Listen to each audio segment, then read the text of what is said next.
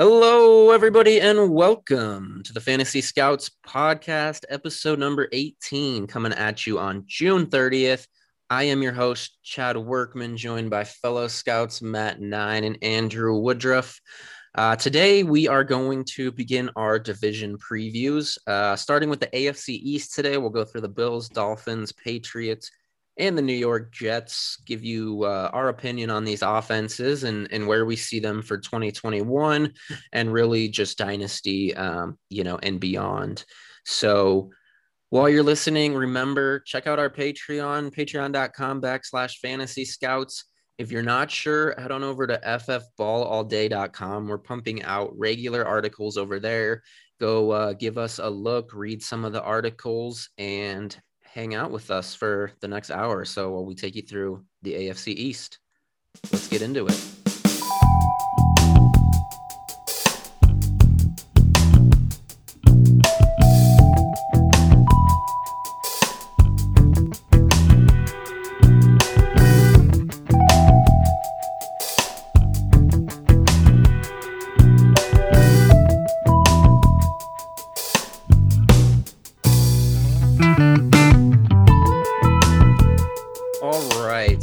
I mentioned we are beginning our division previews with the AFC East today. We are going to start off with the Buffalo Bills, pretty explosive offense, a few big time players in that offense. Matt, let's start with you. Why don't you give us a rundown of this Bills offense? All right. So I think this Bills offense is going to look pretty similar to what it did last year in terms of where the yards and the touchdowns are going to be going. It's going to be Josh Allen, and it's going to be Stephon Diggs, and it's going to be a committee of everybody else.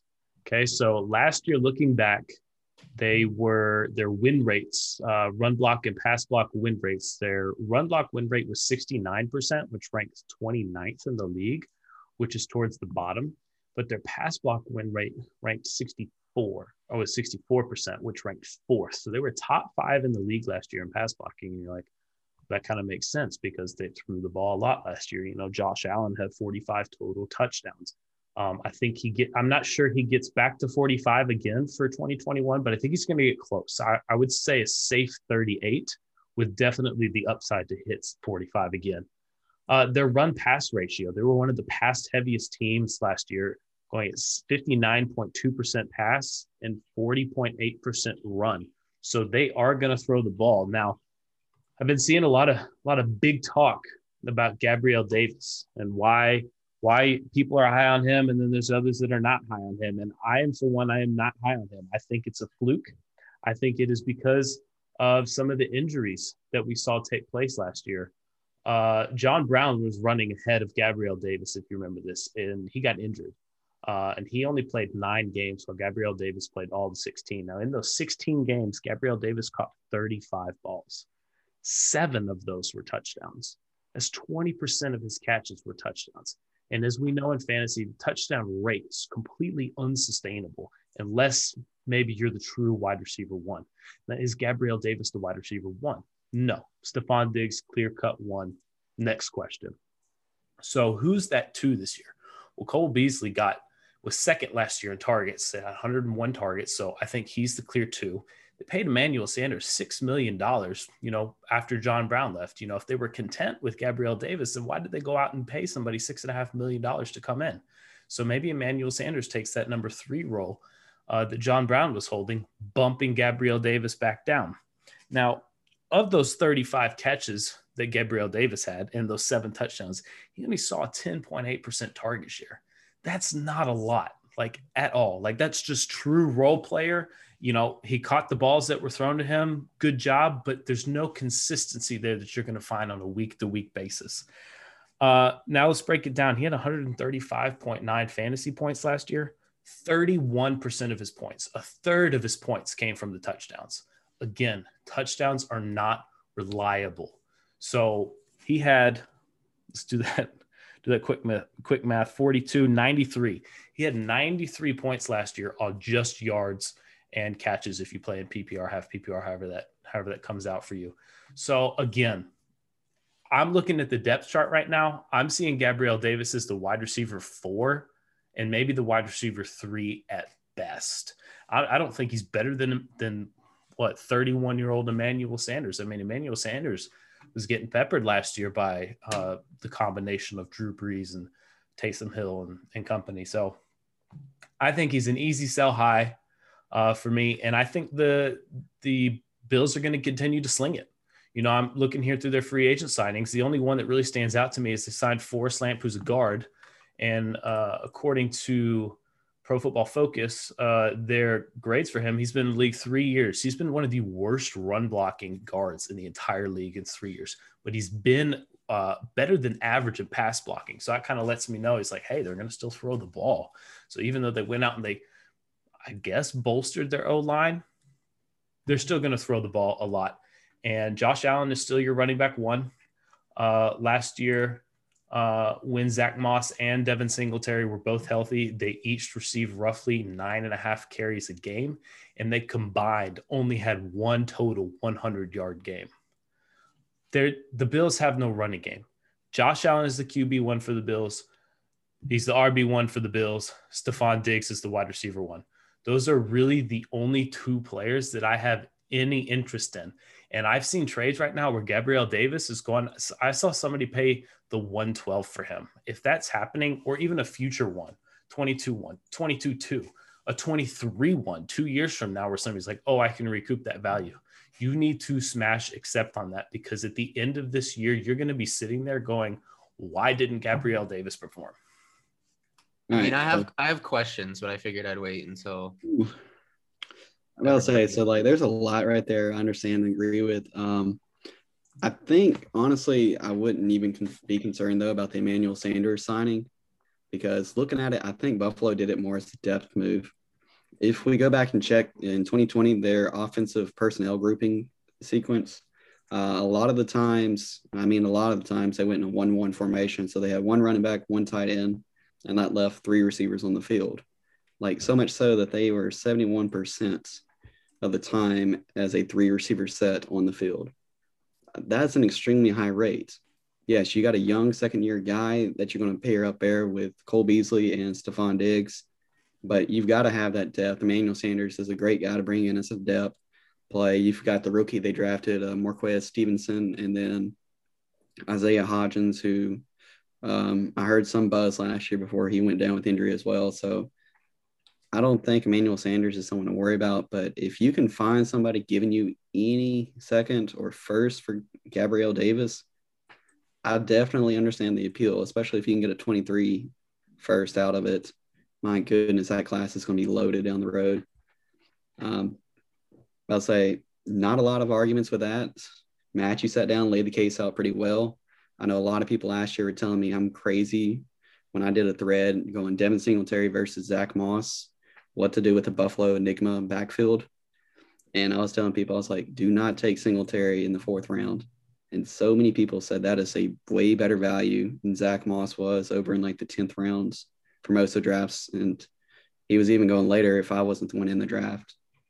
And at the end of the season, it came back to hurt you because Singletary was going to get 142 points across 16 games that he played. So I'm personally avoiding the backfield for the most part, but if you're looking for a depth piece, let's go ahead and add Zach Moss. You can may get a good touchdown game too out of him, 2 games possibly, and then just use that to flip for a trade for somebody that you actually care about. For the most part, this is going to be the Josh Allen, Stephon Diggs show. There's a reason why they're the number 2 contender in the AFC right there behind Patrick Mahomes and the Chiefs. Those would be the 2 guys I would think you need to look for any reason. Yeah, I just want to follow up on I don't know how valuable Emmanuel Sanders will be to this team on the field. I think they potentially signed him as a guy who's won a Super Bowl and been there a couple different times. But I do agree that I think Davis, Beasley, and Sanders will all kind of cannibalize each other, and you won't know exactly when you're going to get the production from any one of them. You know, it could just depend on the week, and you don't really know when one's going to pop and when one is not. I think Davis, I do think Sanders coming on board has kind of hurt Davis's value. So I almost think he's more of a hold because I do think he's a capable number two for this offense in the long run. But at the same time, yeah, if you can get like that first round pick or even like an early second, I would say definitely accept that. And then I know you guys both hit on the running back situation, but just to kind of take it a step further, I put up an article on ffballallday.com on running quarterbacks and their effect on their running back counterparts. And just to tell you how the Bills offense has been over the last 3 years. So I have the Bills last 3 year averages and the NFL last three season averages, and their QB rushing yards over the last 3 years have hit 533 with 8.7 touchdowns. The NFL average is 263 with 2.89 touchdowns. So significantly more rushing production. That much is obvious. But in terms of these running backs, the overall rushing just totals and volume is so far down that when it's a committee as it is, I don't think you should be touching either of them where they're going. I would just rather have other guys around them.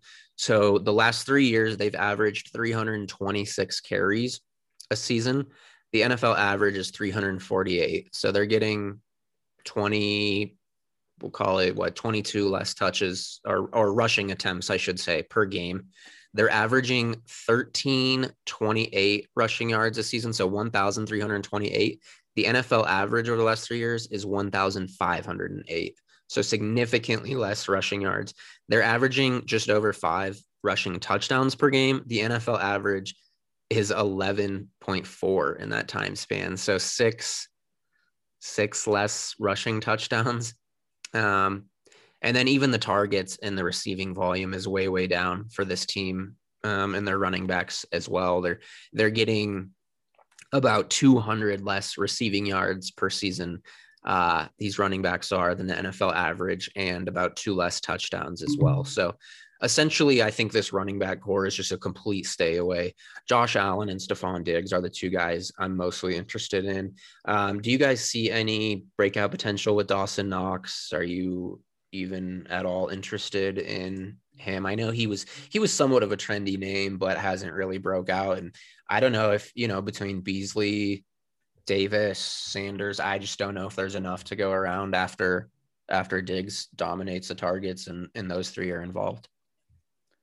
Yeah. So during OTAs, I read a little spiel from the Eagles, good Lord, the Bills, on what they will want to do. So this is year 3 for Dawson Knox, right? And I know the quote was some on the staff, I don't know, it's the tight end coach or one of the assistant coaches, something like that, said, we really like, I'm paraphrasing here, we still really, really like him, and we're going to do everything we can to get him involved in the offense. So I think there could be some maybe third-year breakout appeal, but I feel like it's going to be one of those things they're going to try some stuff. And if for some reason it's holding the offense back or it doesn't click, then that's it for Dawson Knox. Like, I don't think that he's going to last. I personally don't think he's that good. He's not in a system that really favors the tight end. Maybe at his next stop, I think he's only 23, 24, something like that. So maybe at his next stop, his next team, he'll produce a little bit more. But I am not on board with Dawson Knox for 2021 at all, really. Yeah, he's out for me as well. I mean, I don't think he's going to get the targets necessary to be even considered a top, honestly, 20 tight end by the end of the year, unless you're depending on some crazy touchdown efficiency coming out of him all of a sudden in year 3, which it's just not something I would want to bank on. I'd much rather go and take the sleeper value of getting Cole Beasley if somebody's feeling a tight end premium. Man, I've got to have this tight end, trade me Dawson Knox. Like, if there's any other piece outside of Josh Allen and Stephon Diggs when it comes to the Bills offense, I'm going for the slot receiver that's going to work underneath. Yep, I completely agree. One other thing I just want to mention before we move on is this team did sign Matt Breida.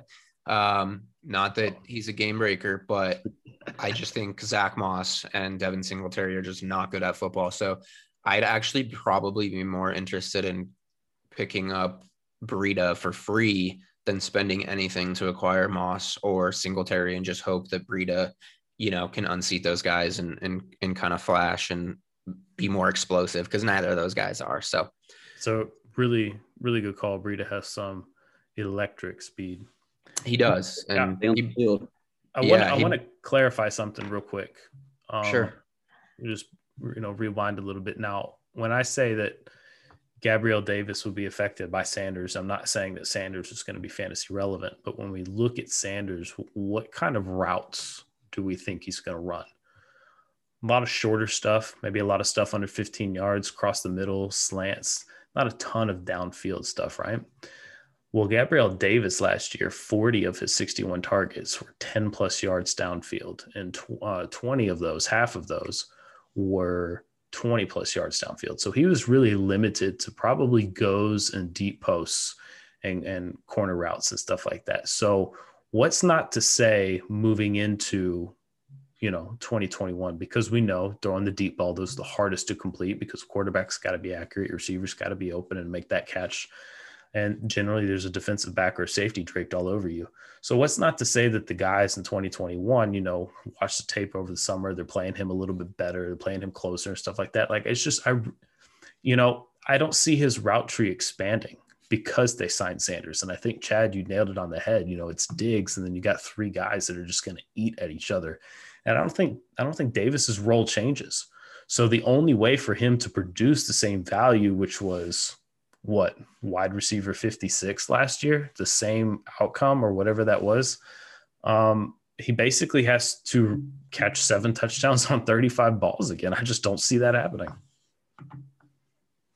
Yeah, absolutely. I'm in agreement, and I'm just looking through some of the recent trades that he's been involved in on DLF, and there's a lot of him going for a second rounder and some where it's even like, you know, him and a first for a second and a future first, things like that. I would definitely be interested in shipping Davis and getting that value for him. But with that said, let's move on to the Miami Dolphins. Let's start with you, Andrew. Give us your rundown on this Dolphins offense. So I'm just really worried about this Dolphins offense. I know there's a lot of people out there that are just super, super excited about this upcoming year with the team. And I'm just really worried. It's all starting up front. Like, I don't know how much the offensive line we've honestly seen improved, because they were ranked in the bottom half of the league in both rush and passing last year. And I know quarterback was a major effect of that. Fitzpatrick was having some on and off games back there. And then they were trying to transition to it in and out, and just back and forth. So that was a lot of, I think, the reasons as well. But they invested a second-round pick into the offensive tackle position, and then they didn't invest in another draft pick to help fix up that front line and make sure it's looking healthy and it's got the depth needed, all the way until back in the 7th round. And, I mean, they barely invested that right before they invested in the running back position, which I'll kind of transition over to.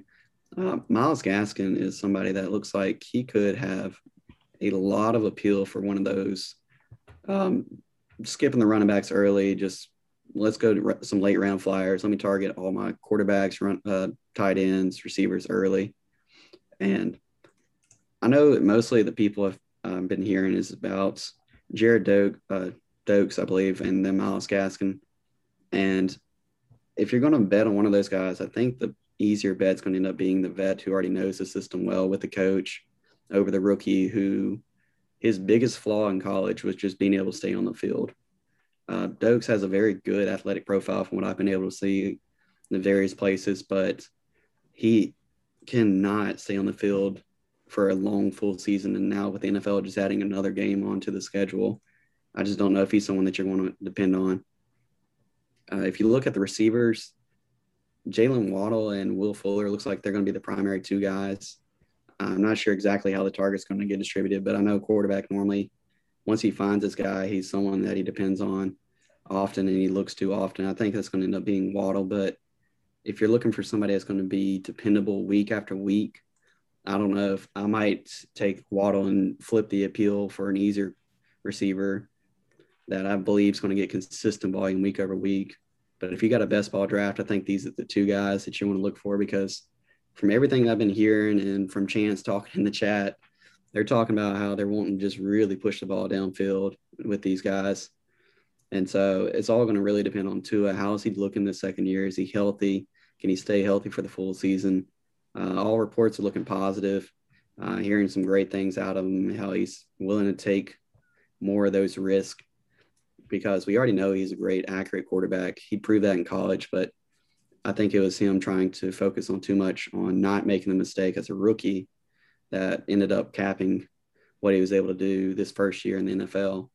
And so I think by the end of the season, we're going to see him. He's probably going to be about a mid quarterback two for Superflex League. So if you're waiting a little bit on quarterback and you want to shoot for a little bit of that upside, I think Tua might be the guy. And even if you're not worried about, if you're worried about him long term, he carries still a lot of appeal in most leagues. So you can always use him as a trade piece to go to get somebody else that you're feeling better about. Yeah. So for me, I want to talk about the running back situation. Personally, I know Andrew touched on it a little bit. So if, you know, Myles Gaskin was fourth on the team last year in targets at 47. Do we think he's fourth again this year with the addition of Will Fuller and Jaylen Waddle? Devontae Parker was one, Gesicki was two, and Grant was three. I think Grant probably takes a step back. I would say Grant takes a step back, and Waddle probably fills that position. Do we think Will Fuller also jumps? It's hard, assuming he's healthy for a full season. Right. That's I get that. So, my point is, Myles Gaskin only saw 47 targets, and he did miss a handful of games with an injury. But I'm not sure we're going to see a repeat of last year with Gaskin because of what Andrew said. Like, the Dolphins want to push the ball. Like, they signed two guys that can fly down the field. You got Gesicki over the middle, and then you got Devontae Parker probably as your ex. And then there's still Preston Williams. I'm not a huge Preston Williams fan, but he's still a good football player. So I don't see the receiving work being the same for Gaskin. I'm not sure I saw the upgrades on the offensive line like I wanted to. You know, Andrew also pointed that out. You know, they were bottom six in both run block and pass block last year, and it really didn't get any better. So, again, I'm not super, super high on Gaskin. I also think there's a very legitimate chance that Jared Doaks takes that role from him, because if you look at the players side by side, just in a vacuum, Jared Doaks is a better football player than Myles Gaskin. He's a better running back. But in college, as Andrew said, he couldn't stay healthy. That was the biggest knock on him. So maybe not. Being in the NFL, he just, it's going to sound stupid, but just, I don't know, just maybe he doesn't get hurt as often anymore. You know, it's a better training staff. It's a better facilities and stuff like that, you know, better, you know, diets and whatnot. So conditioning, I just wonder if it just, you know, his injuries just kind of stop. You know, think of it like this way, you know, like when Steph Curry first came in the NBA, he always had the ankle problems, right? Then he got the ankle surgery and so on. He's basically been relatively healthy ever since then. Like, he rarely misses a game. So I just wonder if, you know, in a similar context, you know, Jared Doaks injured quite often, and now he's in the NFL. If it just kind of, you know, in a weird way to say, just that part of it clicks for him. But I think Jared Doaks can do everything Myles Gaskin can do. But then where the difference is for me is that Jared Doaks has 3 inches and 30 pounds on Myles Gaskin. And what was the biggest issue we saw last year? I think it was the San Francisco game. And there was one other game. I don't remember which one it was off the top of my head, but I'm pretty sure I saw a total between two games, maybe 7 or 8 Myles Gaskin goal line carries, or carries for 1 yard, like a 4th and 1, a 3rd and 1, 3rd and inches, whatever. Couldn't convert him. He's just not big enough. The O-line's not good enough, and he's not strong enough to make it happen. So I think if Jared Doaks can do exactly what Myles Gaskin can do, and then you add in his size, he's going to take all of the goal line work, which they kind of tried to do last year with Jordan Howard. And that worked, because Jordan Howard got like 14 carries and scored 5 touchdowns on those. So it wasn't a bad system, but now you have a guy potentially in Doaks who can do all of that because he's a very good football player. So for me, it costs because I think people are wanting like a late first or a mid to mid second for Gaskin. That's ridiculous. You know, Jared Doaks is free at a lot of places. So I'm not going out to buy Myles Gaskin, but I'll absolutely buy the free lottery ticket for the potential Dolphins RB1. Yeah, so I've been drafting a lot of Doaks in my rookie drafts, but I think I like Gaskin maybe a little more than you guys do. I still see him probably as the fourth leading target getter on this team after Fuller, Waddle, Parker. I think Preston Williams, keep in mind, Preston Williams is a free agent after this year, and I actually like him as a football player. He's a problem who can't, or he's a person who can't stay on the field and has an injury problem. But I think he's worth a roster spot in, you know, if you have a deeper roster, just to see where he lands after this season. But I don't think he's going to be used a lot this year. I think Gaskin is probably going to be, I don't know, you said he was at 47 targets last year. I wouldn't be surprised if he's pushing 70 this year with the extra game. And, you know, the fact that he missed a few last year. Mm-hmm. And I like Doaks and he's a bigger guy, but I'm not sure that he's, you know, when you look at their prospect profiles, that he's any better than Gaskin just in terms of a prospect besides that added weight. But Gaskin's quicker. And I think Gaskin really passed the eye test for me last year, just watching games. He was pretty decisive and he found the hole and I was just really impressed with his vision.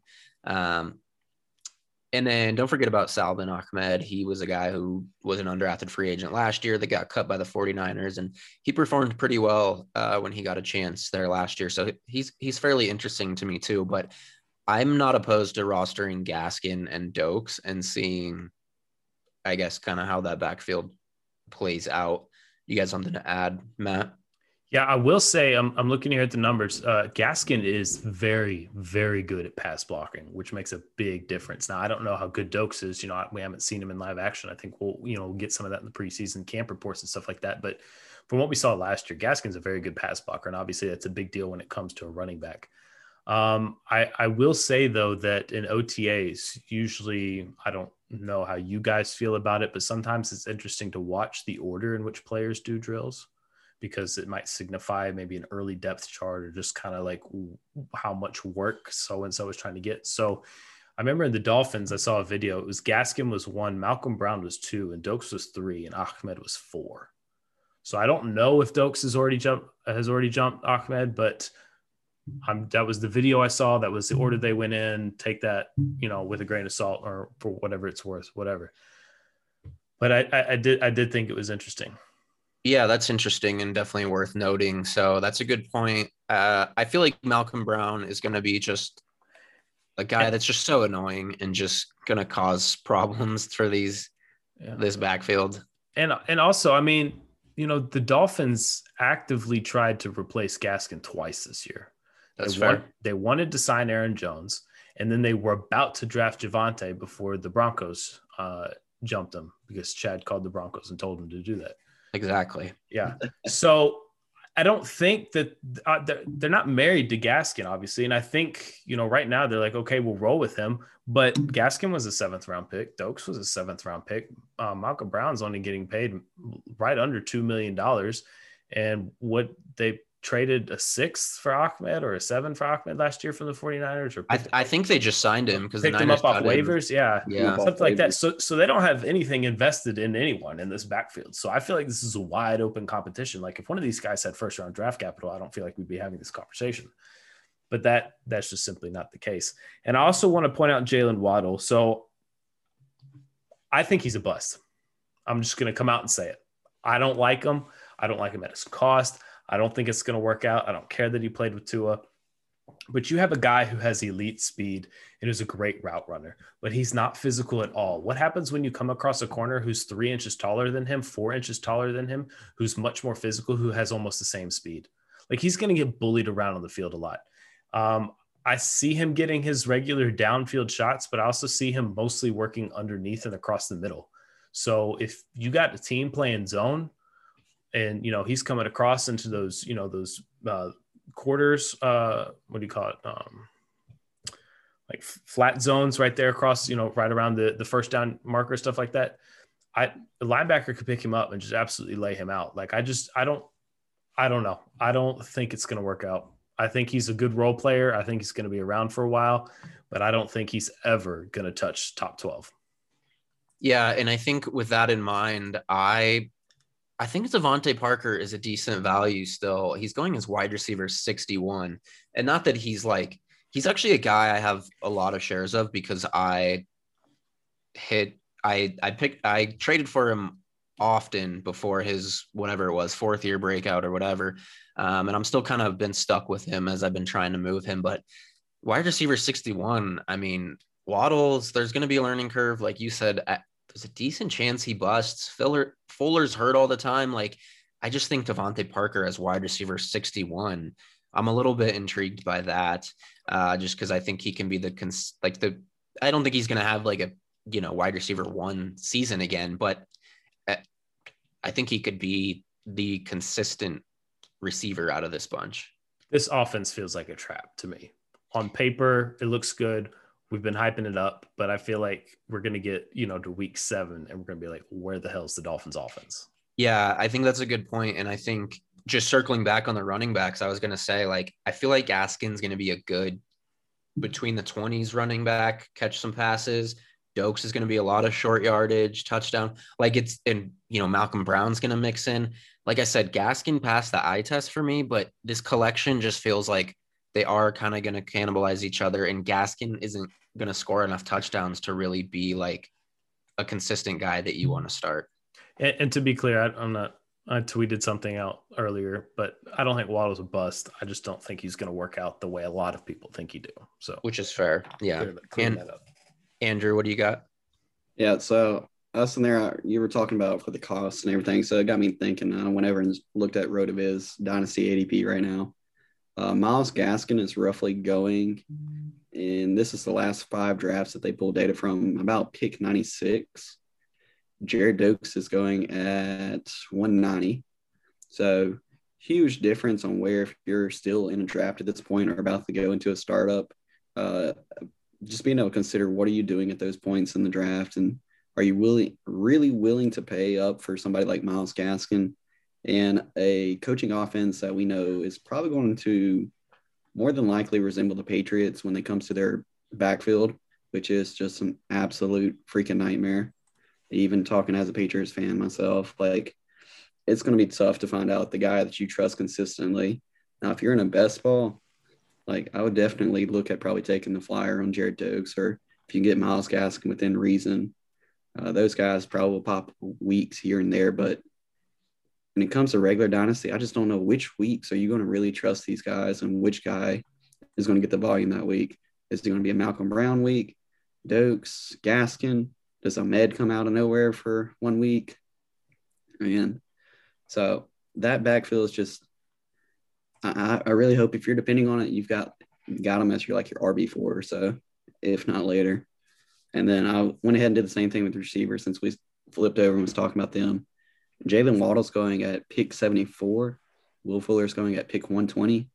And Devontae Parker is going all the way down at pick 168. That's absurd. So for the value, I definitely agree. Go for Parker. If you're willing to bet on Waddle, you're really hoping that the coaches are going to be able to emphasize how to use this guy before. You said 74? 74 overall. Oh, my gosh. That's a super high price on a rookie. So you better be a big believer in trusting that offense is going to be able to perform up to the standards that you're hoping for. So, and if it's not best ball, he's probably somebody I'm going to try and buy low. And after halfway through the rookie year, if I still truly believe in his value, because if you're paying for him right now, it's insane the value you're having to pay. Because I can think of a lot of people in the top 6 rounds of NFL drafts or startup drafts that I would truly prefer over Jaylen Waddle. I will say, for me, something that could make Waddle more appealing, and this is an assumption, but there is a little bit of fact behind it. So I dropped this in the Fantasy Scouts Discord last week, and a lot of the time, some of these NFL reporters and NFL insiders out there, they say stuff on TV that necessarily doesn't make Twitter, so a lot of people miss it.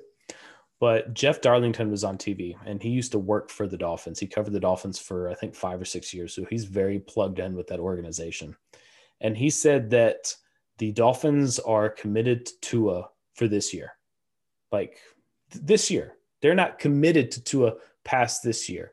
And the one name he brought up was that as of last week, the Dolphins are still poking around on Deshaun Watson.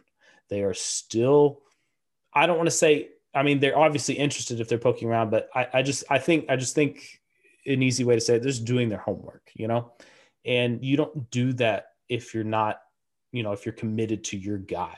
And I don't think anybody would argue that Deshaun is obviously an upgrade over Tua. Like, you know, it is what it is. You know, you get replaced by a much, much better player. But I just think it's interesting to know that this is kind of a make it or break it year for Tua.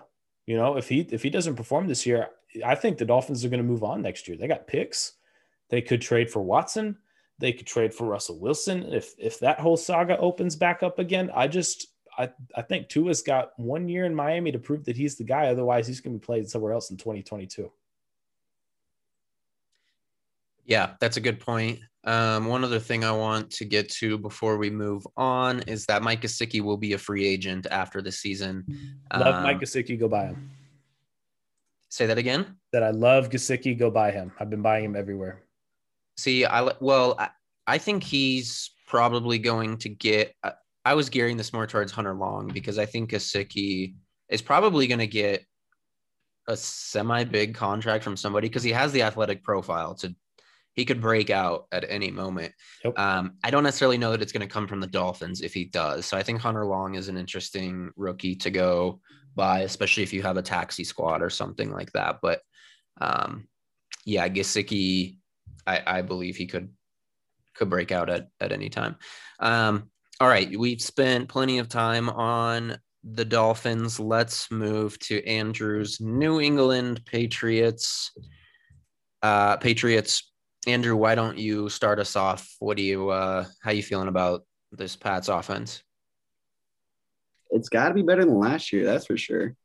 I'll say, like, they set a low bar going into 2021, so that's great for most of us Pats fans. Like, so starting off, just out of necessity, honestly, I think it's got to be brought up is the fact that that defense was already super talented last year, and they've only done nothing but add more and more talent to it through the draft, through free agency, and honestly just players that opted out last year that were important either as a starter or depth are also coming back. So that's going to bring a lot of extra chances, I feel like, to the upcoming offense and how it's going to look in 2021.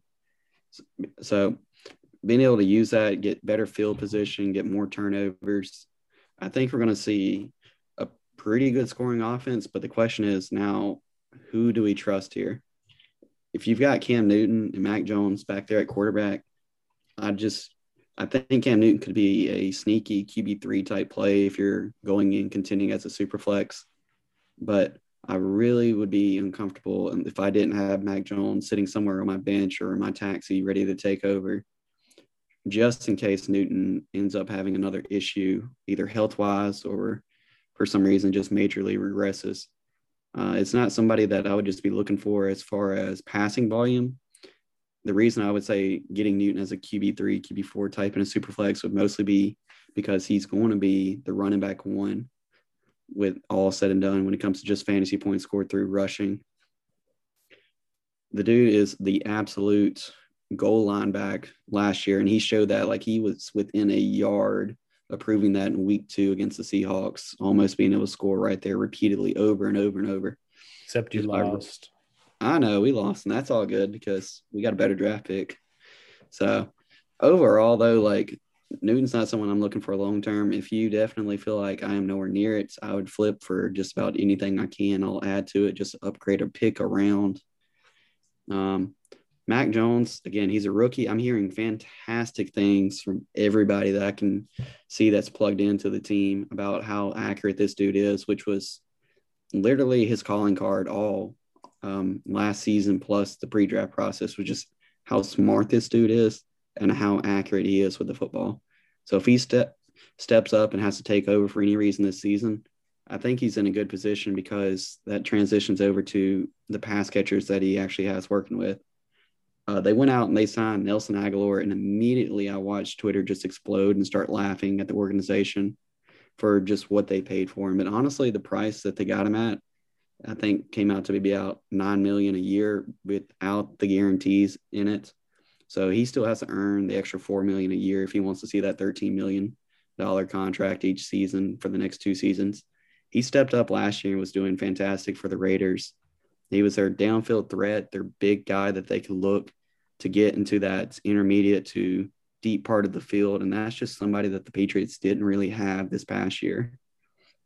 And they combined that and they went out and got two fantastic tight ends, kind of work more of the intermediate middle of the field area. You've got Jonnu Smith, who just got a massive contract the first day of free agency, I believe. He's probably going to end up being the guy who gets the most targets.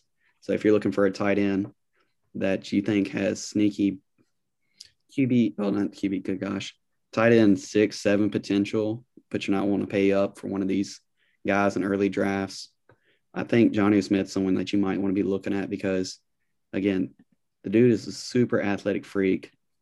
I know the Patriots love to feature tight ends before, and of course, mostly that's because of Gronk, but I think Jonnu Smith is just one of their best athletes right now, so that he should see a fair amount as well. And he's fantastic after the catch.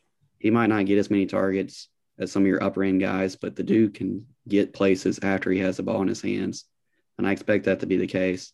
And, again, if you combine that with the Patriots' defense that's getting them more opportunities, I feel like Jonnu Smith's going to end up being the guy they look for very often.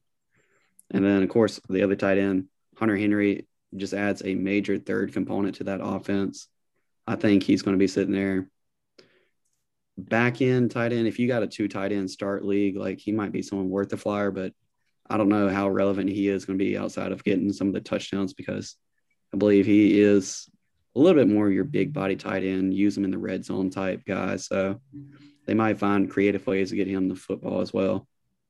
Outside that, if you got to take a deep flyer on somebody on this offense when it comes to the pass catchers, Jacoby Myers is a good name to go ahead and start watching because he stepped up and was playing as a receiver one and just an absolute terrible situation last year.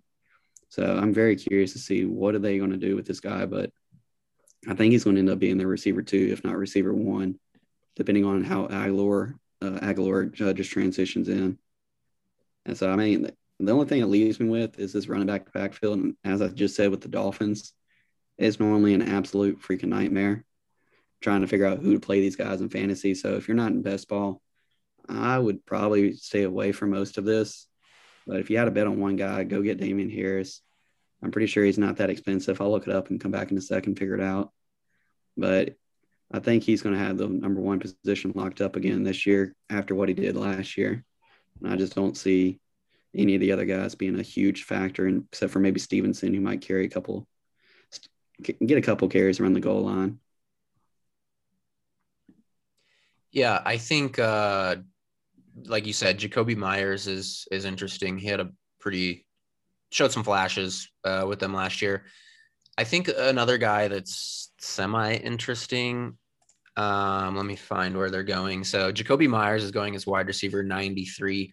Kendrick Bourne is going as wide receiver 92. And, you know, Bourne's coming off 667 yards last year in 15 games. He got paid a 3-year, $15 million deal from the Patriots. I think Kendrick Bourne is a decent player. And I think he'll get a shot in this offense. And he's a guy that I'm rostering in a few deeper leagues. You know, again, going super, super late, him and Jacoby Myers both going there as wide receiver 92 and 93. So super late, kind of more of just a dart throw. He's a guy that I would be interested in grabbing and, you know, keeping on your roster for maybe the first couple of weeks until you see how they're going to utilize all of these pass catchers. And then, you know, you can always drop him if he doesn't make an impact. But I think he's a guy that could have some sneaky value. In terms of the tight ends, I agree with Andrew. I think Jonnu Smith is the one you want here. you know, Belichick has always loved Jonnu Smith. We know. I'm going to reference these quotes again just because they just mean so much to me. Belichick, when they played against the Titans, he said, he's just a really good tight end, can do a lot of things, blocks well, runs well, is a good receiver, played him at tailback. He looked pretty good there. He's a very athletic player, hard to tackle, catches the ball well. He's great after the catch, probably the best in the league. I mean, I can't imagine anyone better than him after the catch. Kind of reminds me of how they talked about Aaron Hernandez in terms of moving him around, using him at, you know, tailback and just getting him involved in the offense in different ways. He's going as tight end 15, I believe. Yeah, he's going as tight end 15. Hunter Henry's going as tight end 16. So I prefer Jonnu Smith. I think he's a good player to have if you're streaming tight ends or, you know, especially in a two tight end league. I think he's can be a value there. And I think he could ultimately kind of be their de facto number one target. In terms of the running backs, I mean, I won't add a lot to what Andrew said. I pretty much agree. I do think Stevenson is interesting just because, you know, Belichick has shown that he likes that LeGarrette Blount type. And, you know, the running back situation is always kind of unpredictable in New England. And I think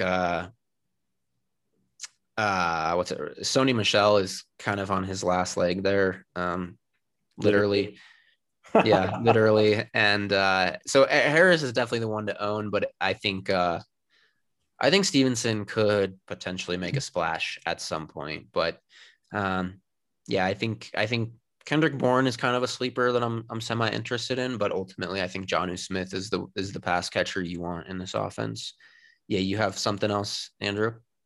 Yeah, you just mentioned Michelle, and that kind of made me think, if you for some reason still have Michelle on your bench or even N'Keal Harry, they might be guys. Don't cut them just yet, because I've been hearing some things over this offseason about how they're already looking at trading both of those guys.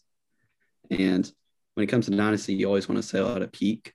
I think if either of those guys get traded for any reason, go ahead, and that's your point that you want to offload it for whatever you can get. So I understand Michelle's at this point is not going to be probably fantasy relevant, but don't just rush off to grab just some undrafted rookie if you really don't believe in that rookie. So don't cut them just to cut them just yet. You can always wait until the season, week 1 waivers, and grab the next guy that blows up. Maybe it's the James Robinson if you're one of those leagues where he didn't get picked up last year. And then I did go back and look at the ADP real quick. Damian Harris was going right there at the start of the 11th round. So if he ends up being the starting running back in the 11th round, he's a good flex bye week filler for your back of your depth if you need a running back at that point. Jonnu Smith was going right there late 11th. Hunter Henry was going mid 13th. So again, if you're looking for those tight ends, those different league formats that value them a little bit more, that's probably the area you want to target for, especially Smith. That's just going to, again, I believe he's going to lead the team in targets. And then Jacoby Myers, if you want that dart throw, it's pick 198 has been his average. So especially later rounds, almost, oh gosh, let's see, let me do that math real quick. 198. Yeah, almost in the 17th round of draft. So if you can find the guy who steps up and has the type of season he was having last year, he might be worth it at that point. I don't know who's been going around him. But, yeah, that's about all I got for my team. Yeah, so I'm going to keep my thoughts short and simple and quick. I do have one question I'd like to pose to you guys. So I do think there we will see, as Andrew pointed out, a legitimate QB battle this summer, Mac Jones, Cam Newton. I think if you own Mac Jones, good for you, hold. If you own Cam Newton and he is your QB3, I'd probably be looking to sell, because even if Newton beats out Jones and Camp, which I don't think is going to happen, it's not really a matter of if Mac Jones takes over. It's a matter of when. And if it's not this year, it's probably next year. So I'd be looking to get out on Newton. I traded Newton at the end of last season for a 22-1, and then I traded that 22-1 I think it was about a month ago for Jordan Love. So I turned Cam Newton into Jordan Love, and I feel pretty good about that swap. As for the running backs, For me, Damian Harris is just a guy. I'm not sure why people are so hyped up on him. He was just a guy at Alabama. He's just a guy now. He's also in a backfield that's very unpredictable, as Chad said. I like Stevenson to cut into his workload. I think it'll be the true New England committee that we've always seen. And then as for the tight ends, we go 3 for 3. I definitely think Jonnu's the guy here. And then Andrew, maybe you can help me out here. Didn't Hunter Henry have to leave mandatory camp early with an injury? Didn't he miss like the last 2 days or something like that? He missed a little bit because of his leg got tweaked, but it wasn't anything major. He was back the next day working out with them. Okay. He was just being careful. They didn't want to overdo the potential risk. Regardless, it's guys out there running in helmets and shorts. If you tweak something, we know Henry's injury passed. It's not a good sign to see him already basically make the injury report, I guess you could say. But then I was going to say, I see a lot of Jacoby Myers hype out there. And I know, Andrew, you touched on him just now, but he led the team last year in targets at 78. Fun fact about Jacoby Myers, who's been in the league for 2 years, he's never caught a touchdown pass. He has no touchdowns to his name. I thought that was interesting. Has Cam Newton thrown for a touchdown pass in the last few years? I think he ran for more this past year than he threw. So, I mean, that's what I was saying. If you want the running back one, go get Newton for a while. Yeah, I just thought that was interesting. But here's my question for you guys. Since Myers led the team last year in targets to 78, do we see any Patriots pass catcher breaking 100 targets this year? And if so, who? I mean, I feel like the easy answer has got to be Jonnu Smith. You really think Jonnu breaks 100 targets? I don't think so. I don't think any of them do. Because breaking 100 targets for a tight end would put up right away top 5 or 6 in the league. Yeah, okay. I would think he'll be more around 75, 80. Hunter Henry probably 65, 70. Yeah, I think if anybody approaches 100 targets, it'll probably be Agholor, in my opinion, but I don't think he will get there either. I'm going to look that up real quick. So the reason I'm willing to say I think Jonnu Smith would approach 100 targets is, and you can double-check this for me real quick, but who was Cam Newton's primary guy for most of the time that he was with the Panthers toward the end? It was Greg Olsen, for sure. Exactly. And Jonnu Smith, I feel like, is just as athletic of a tight end and a safety valve for Cam Newton as he was back then. So if Newton ends up starting and playing most of the season, I feel like he's going to be your guy. And if you have the rookie quarterback, I mean, I'm going to tell my rookie quarterback go with the safety valve, and I don't think Myers and Agholor on the outside is honestly your safety valves. I think that's going to be one of the two tight ends, and I'm probably going to assume it's a more athletic one moving around a little bit more. So has Olsen in the past seen 100 targets? Because I'm pretty sure he's seen plus of 130 or close to it. So from last year, 4 tight ends saw over 100 targets. Darren Waller finishes tight end 2. Travis Kelce finishes tight end 1. We also have an extra game this year. Have to factor that in. Logan Thomas finished as tight end 4, and Evan Ingram, who finished as tight end 15, but he barely caught any of his 100 targets. So other guys that probably would have crept into that, since we get a game now, would have been TJ Hawkinson, and Noah Fant probably would have come close. So maybe 5, maybe 6 guys. Jonnu Smith had 63 targets last year. Do we really see him getting 37 more targets? Like, because if he's going at tight end 15, that's what we said, right now. Yep. And we think he's going to get 100 targets. He should finish inside the top 7, top 6. That's why I said that earlier. Yeah, so I just pull it up real quick. Greg Olsen for the primary years, and this is between 2012 and 2016. The targets he had going from 12 to 16 was 104, 111, 123, 124, and 129. So again, well, we don't think Hunter Henry, because they also paid him $30-40 million. We don't think that, not necessarily he's the guy, but it's going to cap maybe Jonnu's ceiling. It could some, but again, if you ask me if I'm betting on one guy, I'm going with the super athletic tight end. Yeah, I mean, if we get out of week, get a downfield guy, so I don't think he's going to get a ton of targets. And Myers, I don't see him getting 100 targets this year. Yeah, I mean, if we get out of week one, you know, even out of week two, and at the end of week two, Jonnu Smith has, you know, 18 targets and 7 carries, you know, I'm all in for that one then. Yeah, absolutely. Let's go ahead and move on to the fourth team in the division. That is the New York Jets. I'm going to get us started on them because I'm actually excited to talk about the Jets. What's going on with that? No more Adam Gase, and it feels like a new wave. I like Robert Saleh. I like some of these young players that they have. I haven't heard a lot about Zach Wilson so far, but, you know, he's kind of slipped down a little bit just because Trey Lance and Justin Fields with their kind of rushing abilities have kind of surpassed him, and rightfully so. And I do think Wilson, I could see him being kind of Justin Herbert, like the way he throws the ball. I think he could really be a very good quarterback in the NFL, but he does have a little bit of, a bust, you know, potential to him. I don't know how his attitude will play. I don't know. It's kind of a wait and see, but the rookies that I'm really excited about for this team, for one, it's Elijah Moore. I think you look at this wide receiver group.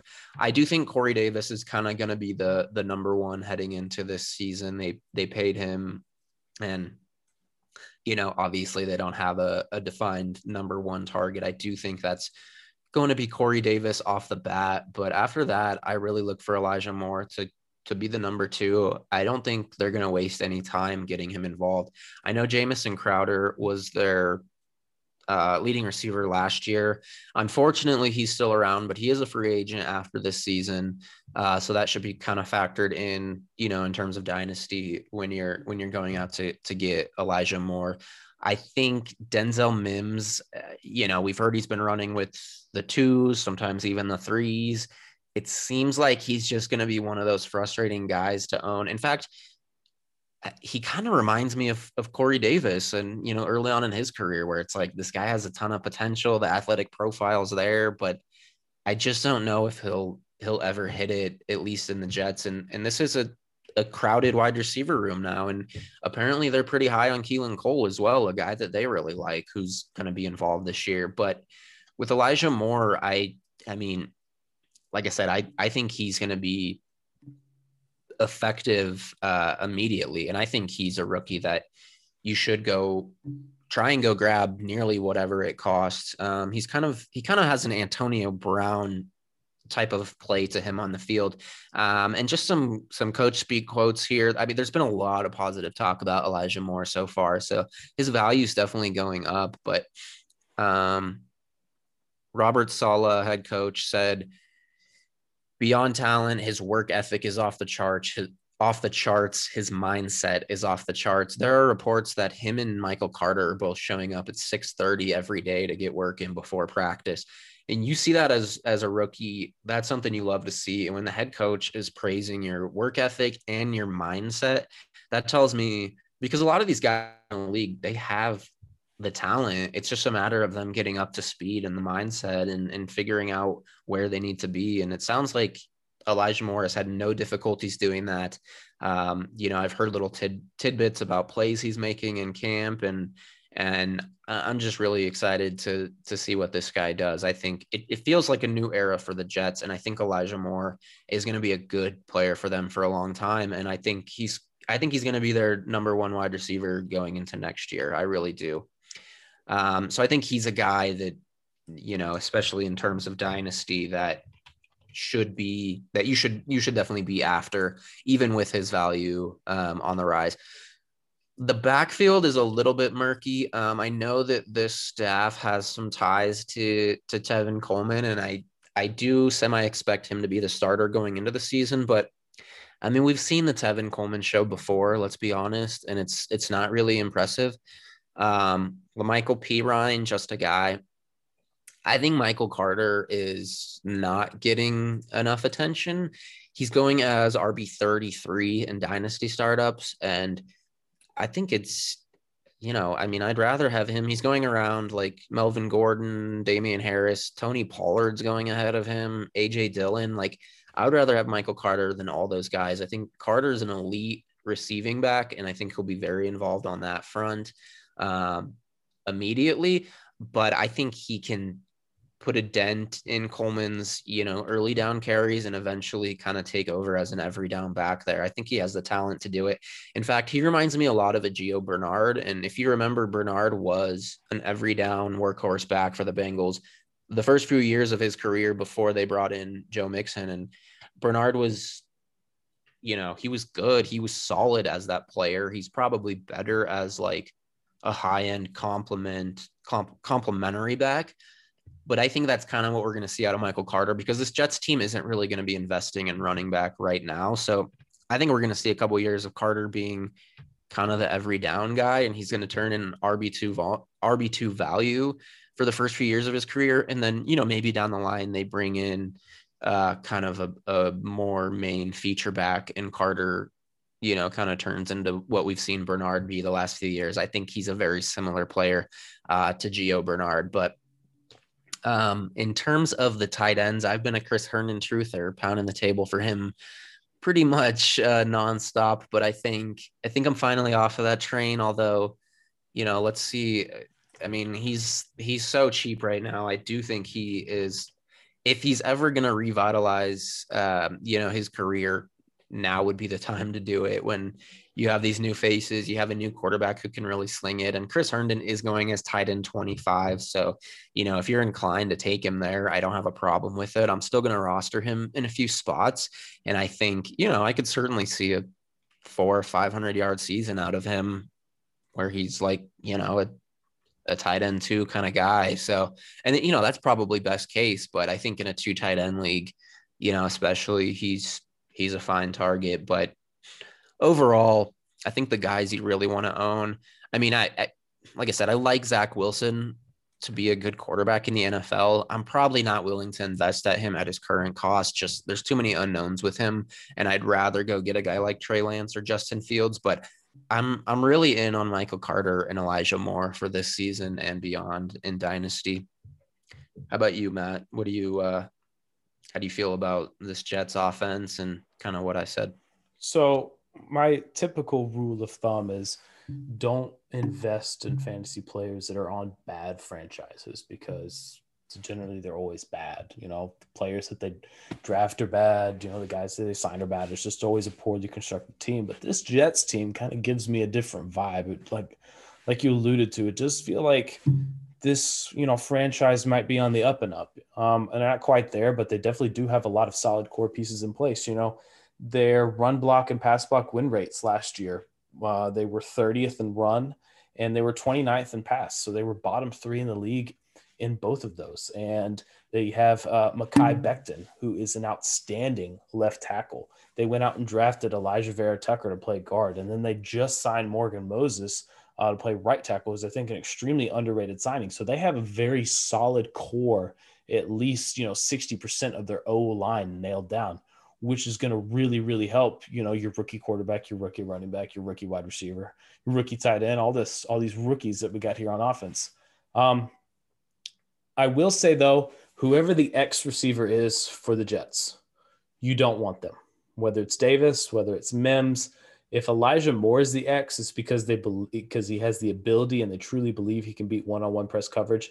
Then he's the only guy I would be okay with. But if it's anybody else, you don't want him, because you have a rookie quarterback throwing to shadow coverage basically to Stephon Gilmore, Xavier Howard, and Tre'Davious White 6 times a year. So whoever that guy is, I don't want that guy. But again, like I said, if it's Elijah Moore, then you're probably okay. As for Michael Carter, it was a video that came out about from their war room or whatever. They were actually considering moving up into the 3rd to get him, but then they started to kind of see this run on defensive guys. And Michael Carter fell to them at pick 107.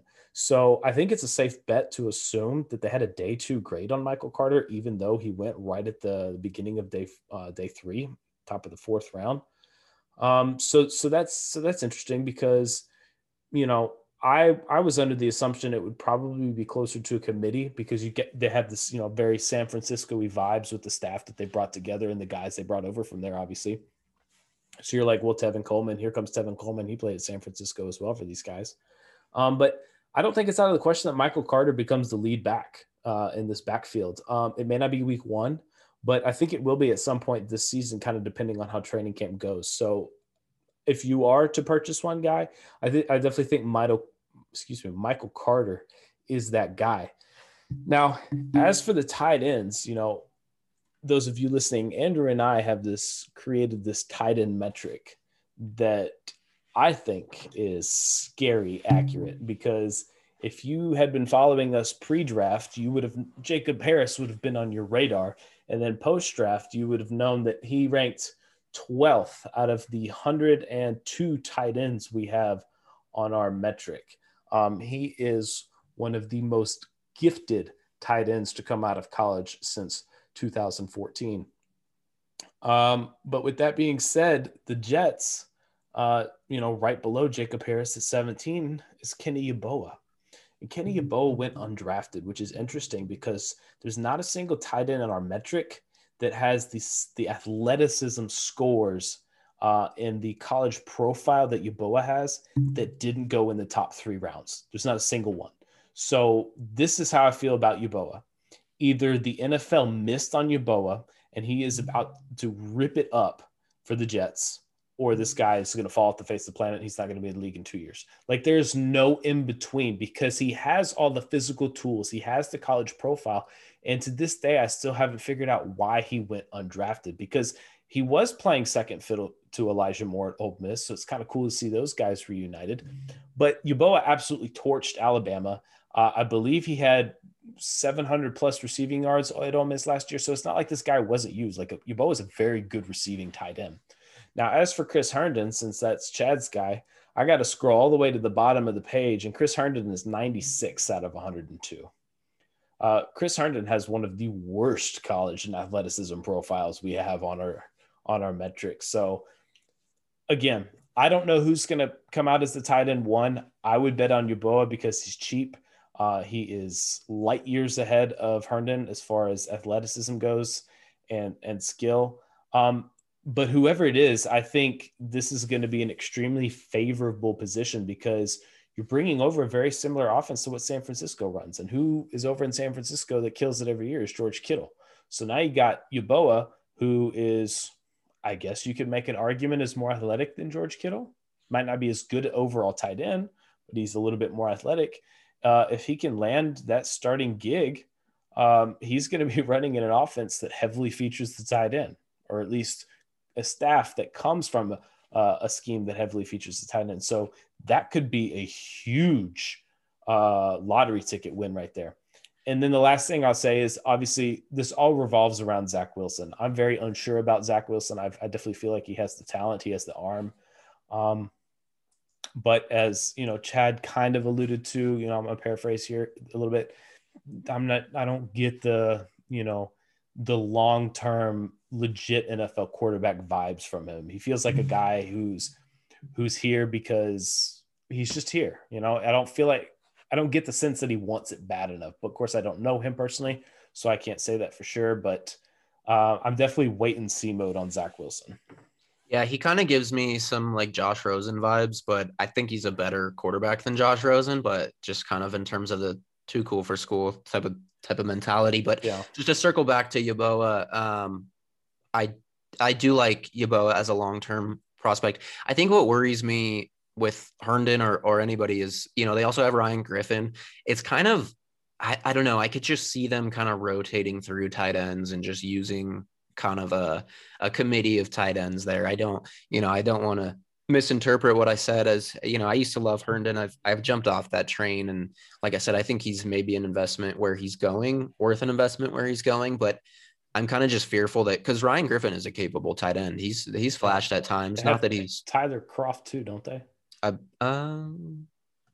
Yes, I think you're right. I think they did sign Tyler Kroft. So, I mean, it's just kind of crowded there. And, Yeboah coming in as an undrafted rookie, I don't know if we can expect too much from him, at least right off the bat. I will say, follow the money. Yeboah was the highest paid undrafted free agent this offseason. He got close to $1 million. I think it was $875. So he's getting paid just as much as some of your one-year vet type of guys, you know, off-season bodies or whatever. And like I said, he has, of that group between Croft, Griffin, Yeboah, and Herndon, he has the profile to stand out head and shoulders. It's a matter of will he. And I think at cost right now, which is like I've seen him go in the fifth and maybe even undrafted in some rookie drafts, that's worth it, because if you're in two tight end or tight end premium league, that's, you stick them on the end of the bench. I mean, we're going to know the answer with Yeboah by the end of training camp, but come, you know, the end of preseason, like we're not going to have to wait long for that. Well, and I think even so, he's a no-brainer if you have a taxi squad. Like, yeah, if you have a taxi squad, no-brainer, he's the one I want to throw on there, because you're going to have to roster, you know, Chris Herndon. And at some point, Chris Herndon just becomes dead weight on your roster that you don't want to use a spot on him. Whereas Yeboah, you can throw him on the taxi squad and just wait to see. So, and this, and Yeboah is only, like I said, only a guy for tight end premium and two tight end leagues. If you play in a single tight end league, then you can watch Yeboah from a distance.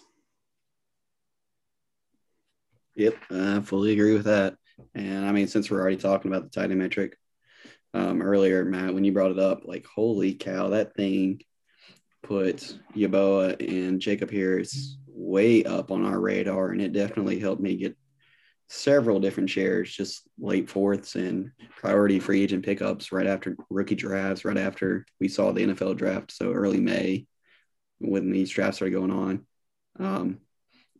I was looking at ADP. I mean, if you're willing to invest in Chris Herndon at this point in a recent startup, his ADP was looking right there at about 204 overall. I'm just going to wait the extra. I'm not going to jump 20 picks.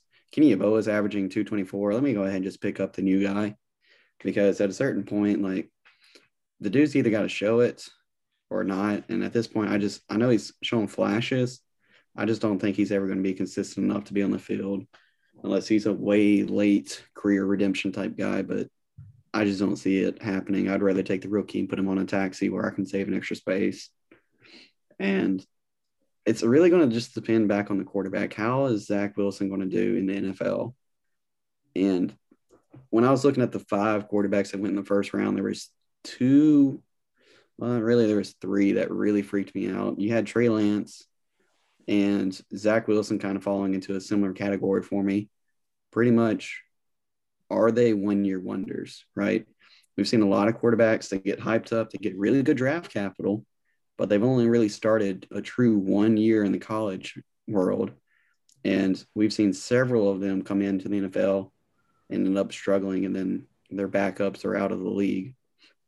So I'm very worried that Zach Wilson looks like he has the tools, but I'm just hoping that the staff doesn't mess him up mentally to where he ends up falling apart like we've seen other guys do.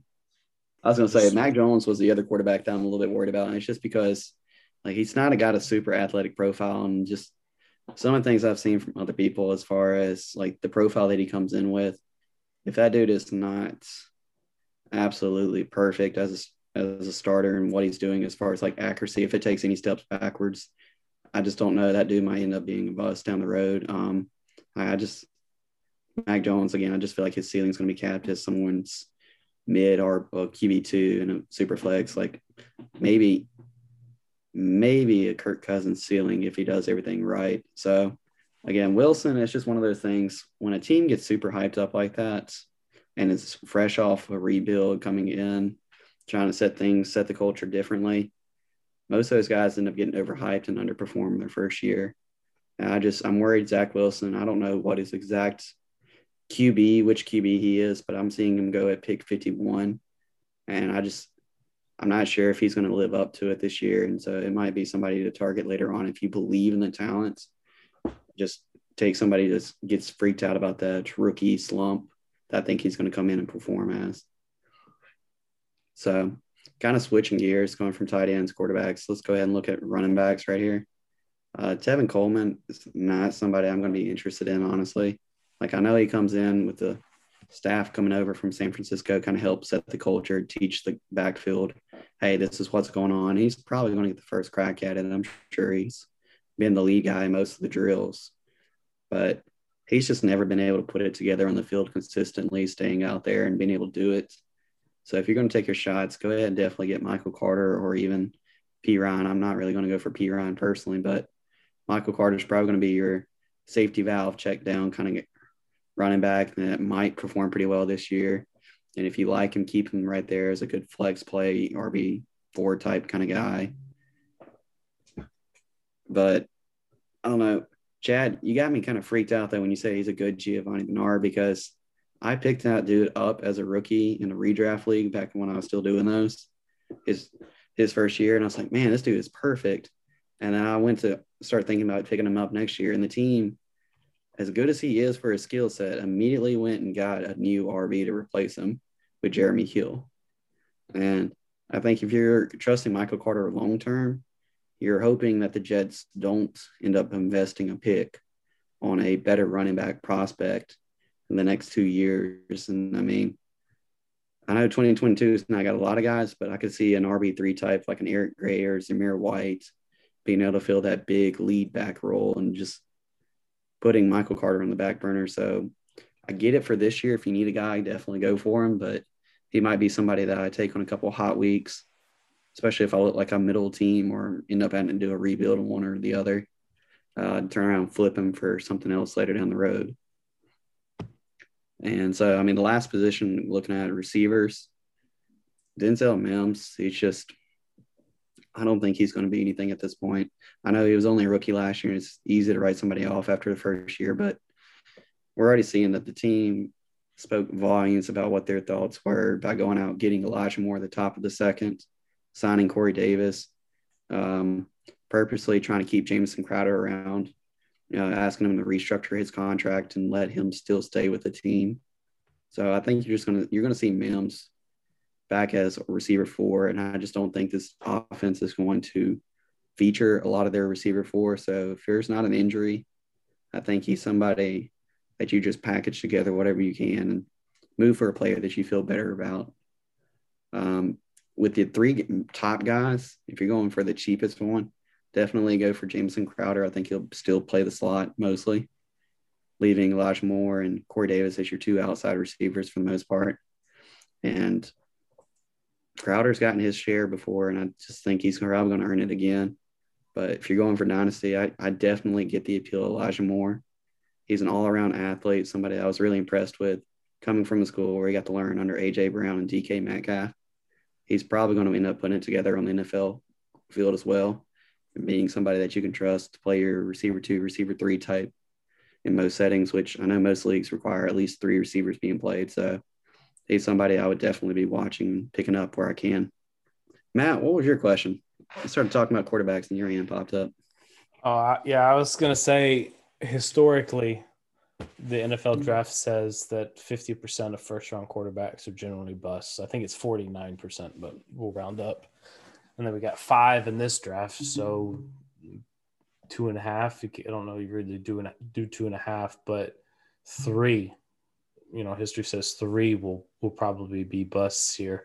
So what are those three? I mean, do we think Zach Wilson falls in that? And obviously, I don't want to predict anybody to be a bust. You know, I want them all to succeed. You know, these guys are living their dream. It's awesome.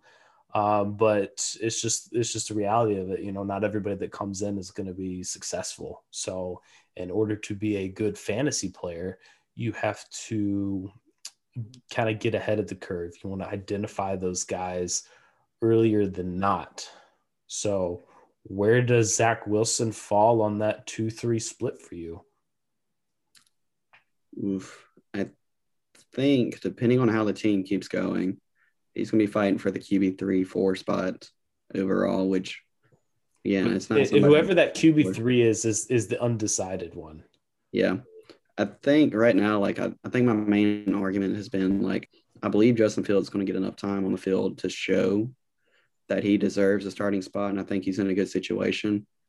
And so then, again, kind of just alluded to it, situation. Like, which of situations do I like the most? And, again, I'm going to bet on Lawrence's talent because his talent is just generational, it seems like, as far as, like, this dude has been hyped since high school and lived up to it, right? I don't think I've really seen any times where he just really let down people on that part. Justin Fields, I think, is going to be right there at number 2. And then so the third situation I like most is actually the 49ers. I know Trey Lance is a super raw prospect, even more raw than Zach Wilson. But I think he's just got a good coaching staff that's willing to go the extra mile and make sure this offense fits him. Plus, being a super athlete as well, I think he's going to end up getting a lot of the rushing work that makes quarterbacks fantasy relevant. He might not be super useful as far as, man, this dude doesn't throw a ton. But I think overall, Trey Lance is probably going to be the quarterback 3 when it comes to fantasy, if not fighting for a little bit higher finish based off where he is. So I don't know. It's not often you hear a lot of talk about the Jets and them really hyped. And it just worries me because most teams that get hyped in the offseason don't always live up to it in the first season afterwards. We've seen it with the Browns before, and we've seen it with other teams as well. So when it comes to Zach Wilson, I'm probably not going to be paying up for him because most of my picks didn't land in his range. I felt comfortable. And I got some questions that need to be answered. So I'd rather pay up later if I think it's legit. Yeah, and I think it's fair to talk about the rushing upside of Trey Lance, obviously. And as much as the Niners gave up, like, he's going to have a super long leash for a while, in my opinion, because of that rushing upside, because they gave up so much for him, because they know he's a raw prospect. I mean, Zach Wilson being the number 2 overall pick probably has a little bit longer of a leash maybe than, say, like Mac Jones and Justin Fields. I don't know, but I think you know, with Trey Lance, he's a guy I'm more comfortable investing in because of that rushing ability and because I do expect him to have a pretty long leash. So that's kind of where I'm at with that. But you're right. I mean, I don't think all these quarterbacks are going to be, you know, success stories in the NFL. So with that, we will wrap up our AFC East division preview. We will continue these throughout, you know, the offseason as we lead into the season. But, you know, remember, in the meantime, head on over to ffballallday.com, where we're pumping out very consistent content. Head on over to our Patreon at patreon.com/fantasy scouts. And we'll be back next week, most likely with another division preview. So thank you for being here with us for the AFC East on the Fantasy Scouts podcast, where we bring you inside info you won't get anywhere else.